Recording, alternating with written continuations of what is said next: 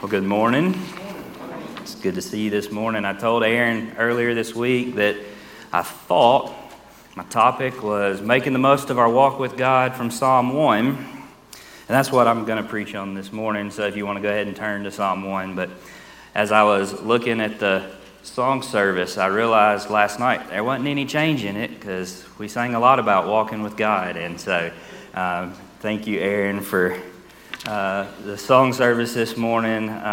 We are going to be in Psalm 1. It's a privilege to be here to share with you. The last time I had the opportunity to preach, at least in the main worship service, was 4th of July Sunday of 2020, and there was one person here, well, me and one other, and I stood right up here and preached to a video camera because we had a COVID pause, and it's a whole lot easier to have a lot of smiling faces or frowning faces or sleeping faces than a video camera. So I'm glad to be here. I'm glad that you've chosen to start the year 2022 in the house of the Lord. And so I'm looking forward to what God might can teach us this morning. Today's January the 2nd. And I don't know about at your house, but at least at my house, that means we've made some New Year's resolutions. We don't really call them that at my house. We call them goals and objectives. And to be completely honest, Susie's goals and my goals look very different. Her goals are very specific and very measurable. She wants to do this by this certain time of the year, or this number of days a week. She's going to do this, and she can look back at any time throughout the year and actually mark her progress. And my goals tend to be more generic, more, this is a good idea, I may try to do this. And I'll tell you the one that I told her, one of them that I told her for this year for me is portion control. I like to eat. And the problem is I'm usually full after my first plate, but I always want a second plate. And so last night I finished my meal. I didn't go get seconds. I just stopped, and then we cleaned up the kitchen, and I opened up the pantry, and we got these big square marshmallows that you use to make s'mores with, and I grabbed one out. And she said, "Well, now wait a minute. I thought you said you were working on portion control." Well, the more I control my portions at the table, the more marshmallows I can eat or cake or whatever. But my goals tend to be very generic, and then I can justify whether I'm meeting them or not. And it at least makes me feel okay about myself. But the reality is, for most of us, we make goals and resolutions, and we don't often keep them. And the reality is, for at least most of us as believers, most years we make some sort of goal for our spiritual walk. This is the year that we're going to, maybe it's the year that we're going to get consistent about reading our Bible. And maybe for us it's that we don't ever read our Bible, and so we just want to make sure we read it a couple times a week. Or maybe it's we read it a couple times a week, and this is the year we want to read it every day. Or maybe we read it every day, but we've never been systematic about reading from beginning to end, and so this is the year that we're going to read the Bible through from start to finish. And the reality is, for most of us, we may not always stick to that. But I don't want you to hear me say that those are bad goals. I think we should all, wherever we are in our spiritual walk, there should be goals that would help us to continue to grow in our spiritual walk. And this morning, as we read Psalm 1, I hope that we can maybe see some lessons that we can learn that would help us as we make resolutions or make goals for 2022 for our spiritual walk. Before we read the passage, just a tiny bit of context, because I like to know kind of what I'm reading before I read it. The book of Psalms is right in the middle of your Bible. It's in the Old Testament. There's 150 psalms, or songs, and they were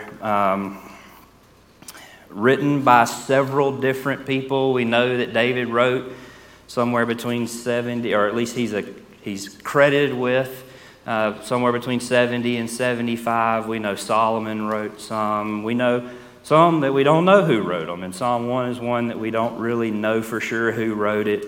The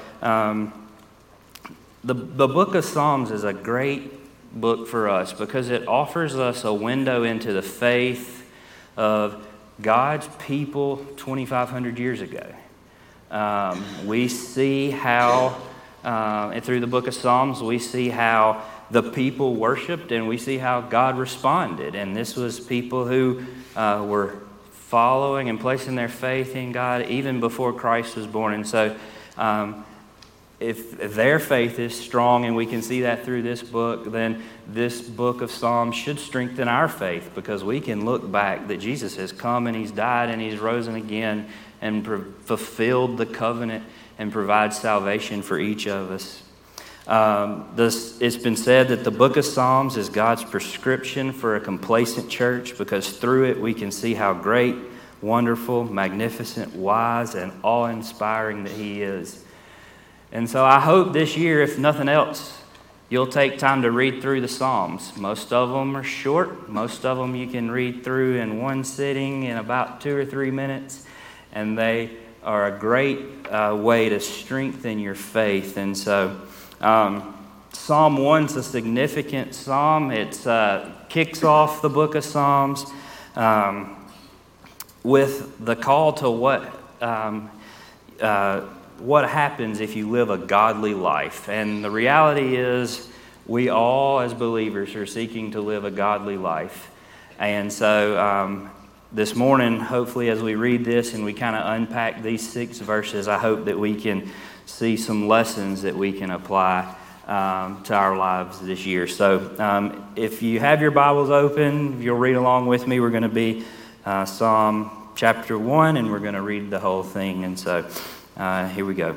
Blessed is the man who walks not in the counsel of the wicked, nor stands in the way of sinners, nor sits in the seat of scoffers, but his delight is in the law of the Lord, and on his law he meditates day and night. He is like a tree planted by streams of water that yields its fruit in its season, and its leaf does not wither. In all he does, he prospers. The wicked are not so, but they are like the chaff that the wind drives away. Therefore, the wicked will not stand in the judgment, nor sinners in the congregation of the righteous. But the Lord knows the way of the righteous, but the way of the wicked will perish. So as we kind of walk through these 6 verses, it starts out and it just declares this is who the blessed man is. And it says he is does not walk or walks not in the counsel of the wicked, nor stands in the way of sinners, nor sits in the seat of the scoffers. And right off the top, I think a lesson that we can learn is that we need to look around and we need to see who and how we're being influenced. We see that this blessed man is not influenced by ungodly influence. He's not sitting in the counsel of the wicked. And a neat thing about Scripture, and I don't know Hebrew or Greek or Aramaic or any of the old languages, but there are people that do, that study them. And my translation, the counsel of the wicked is counsel, and the idea is that it's the knowledge or the instruction of the wicked, but it could also be cil, or that you walk in the group of the wicked. And so a blessed man doesn't hang out with bad influence. It doesn't hang out with ungodly people. You know, when I was a youth minister, the idea would be, maybe this was, we're just trying to test out what happens with the in crowd. You know, maybe we know we're not supposed to do it, but we do it anyway. And we think as we get older that we don't fall into that temptation, but I'm not in youth ministry, nor am I a youth anymore, but I still find myself wanting to be a part of the in crowd, the popular crowd. And so are we willing to take a step back and say no?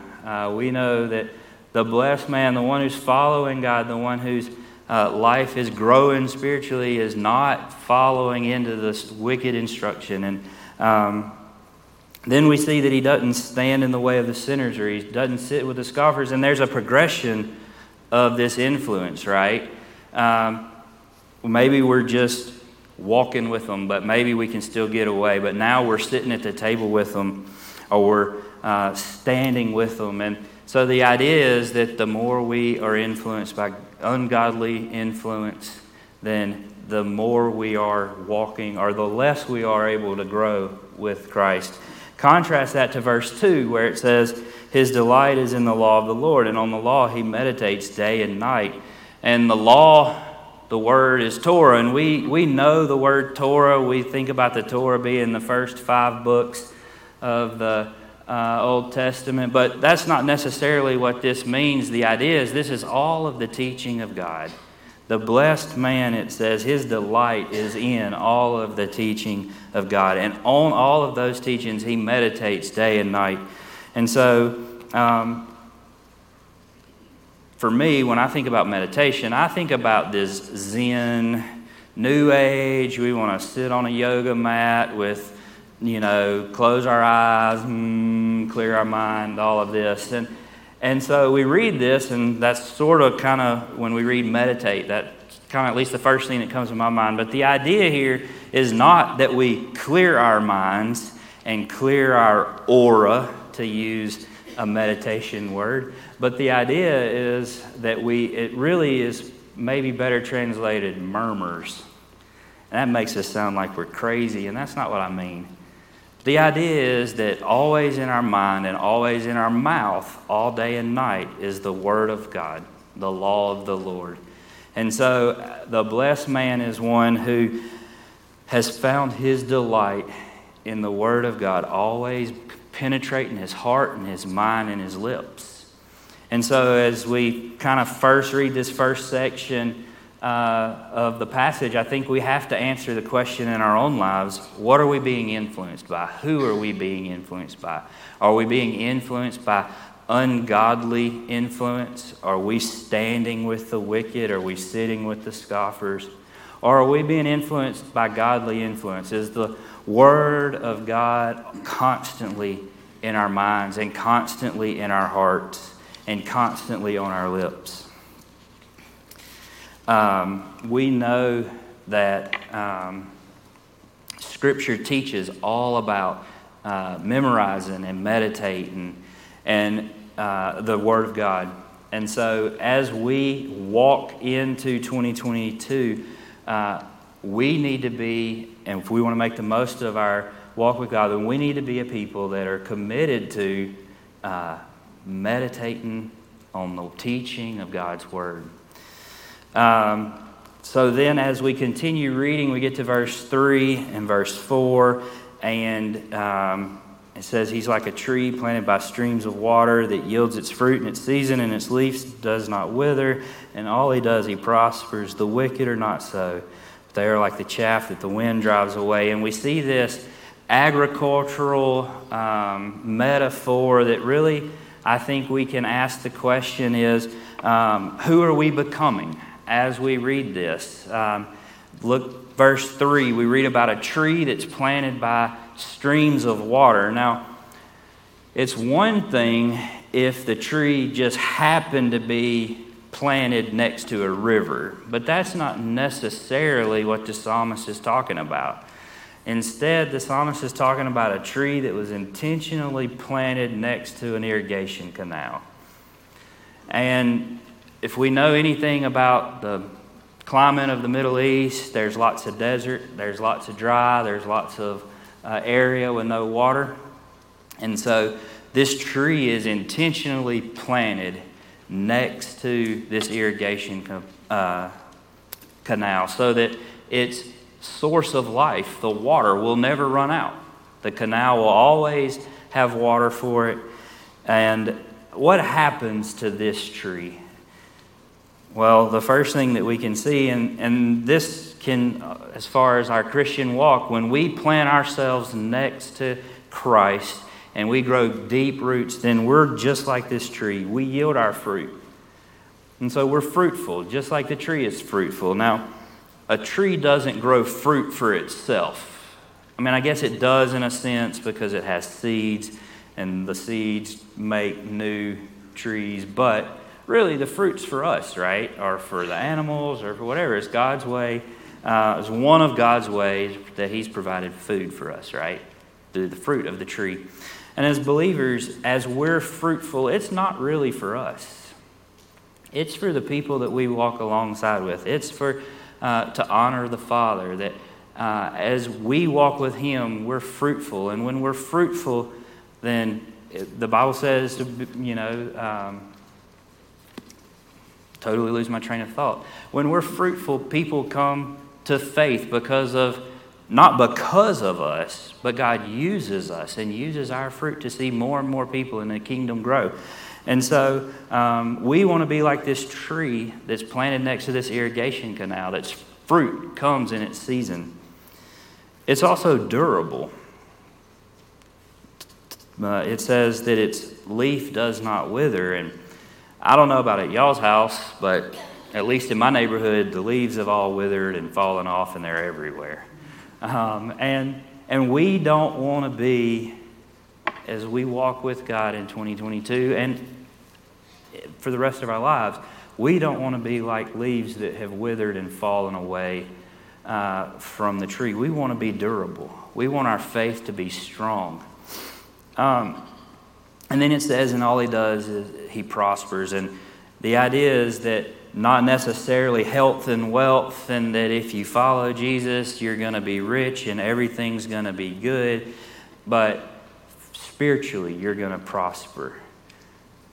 You're going to have blessings from God that are immeasurable and innumerable because you're walking with him. But contrast that to the wicked in verse 4. It says, the wicked are not so, but they're like the chaff that the wind drives away. Now, we like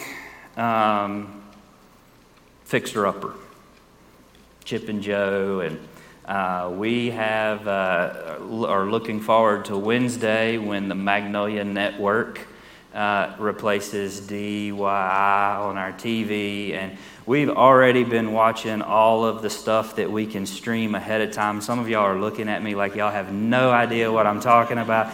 It's a house decoration TV channel. Don't worry about it. But there's a show on there called Renovation Nation with Clint Harp.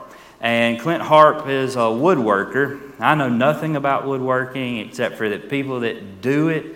It really fascinates me, and they're way smarter than I am, and that's about the extent of what I know of the woodworking. But on this particular episode, on the preview that has come out,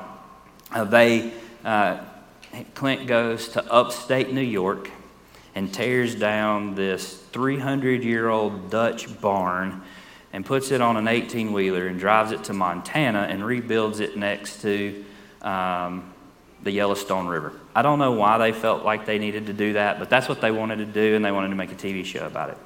And they turned that particular barn into a working wheat mill.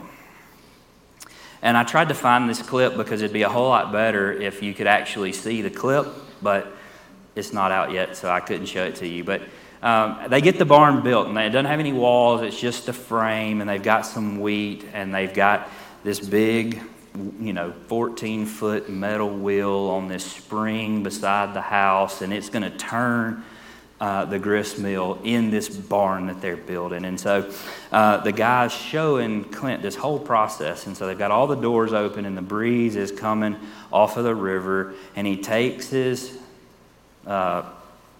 fork thing and throws the wheat up in the air. And what happens is the wind catches, and all of the useless part of the wheat, the chaff, blows out into the yard. And the part they want to keep falls down on the ground. And they do this for like 30 minutes. Of course, they shrink it down for like 30 seconds on the show, but they just stand there for 30 minutes and throw the wheat up in the air. And every time they throw it up in the air, more and more of the uselessness blows away. And after however long of doing this over and over and over, what's left on the floor is the actual wheat that they're going to use to grind in the mill and then to make bread. And the cool thing about this particular barn is they turned it into a coffee house.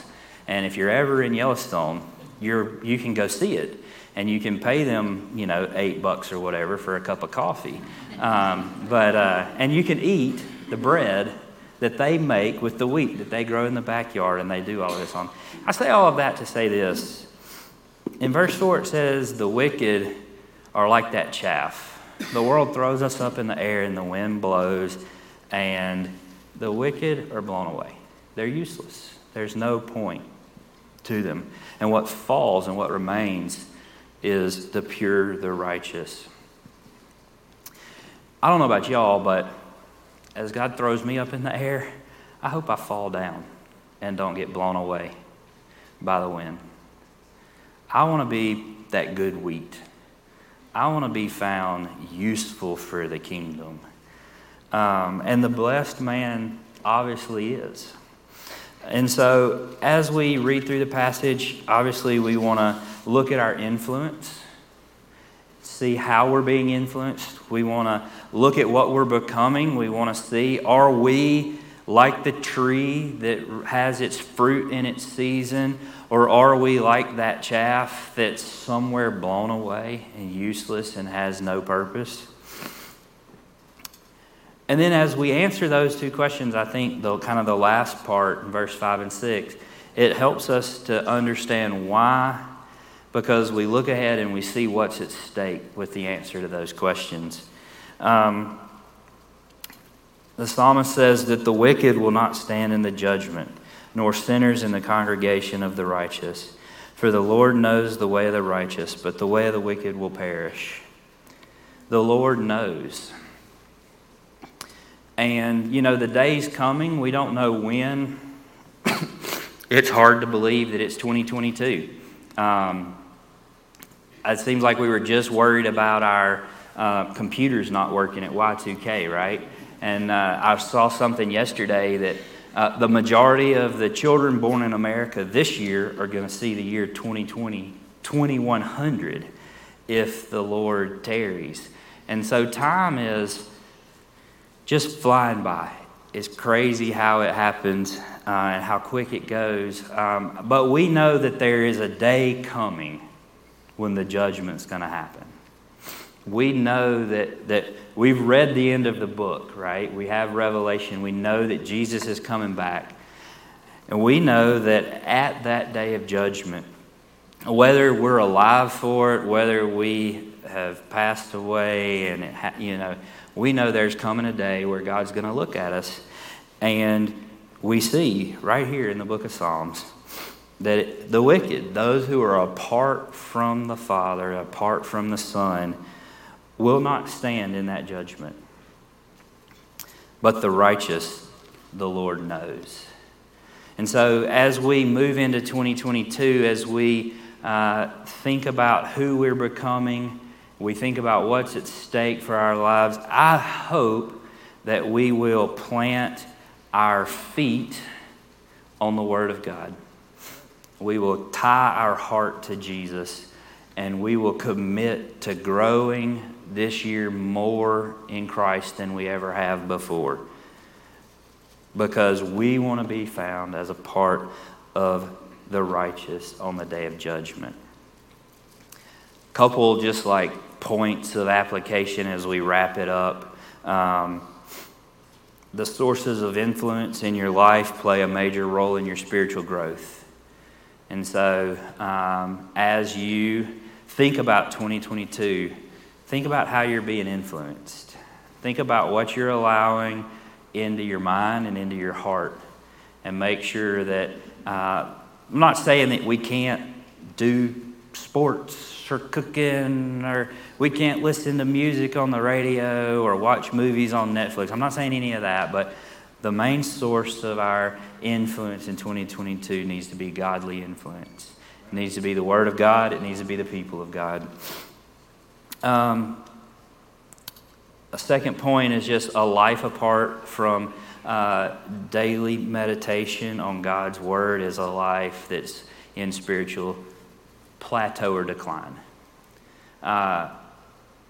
I liken it to a graph. My wife's a math teacher. I see graphs all the time. If I'm hooked on Jesus and we're walking this way, wherever Jesus goes, I go. If I'm not hooked on Jesus and we're walking this way, it really doesn't matter where Jesus goes, because every step I take, I'm going to move a little further and a little further away from Him. And so we need to be committed to meditation on God's Word, God's truth, communication with Christ in our daily walk. And so it's just two easy, basic points of application from the passage, but something that I think can help us make the most of our walk with God in the year 2022. Will you pray with me? God, thank you for this day, and thank you for your word, and thank you that we can read and study your word, and that as we read and study your word, we hear from you. Thank you that you care enough about us, that you sent us your word, that you sent us your son.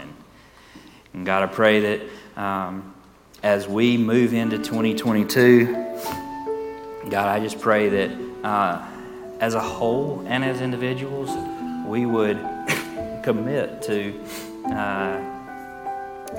growing and walking with you closer than we ever have before.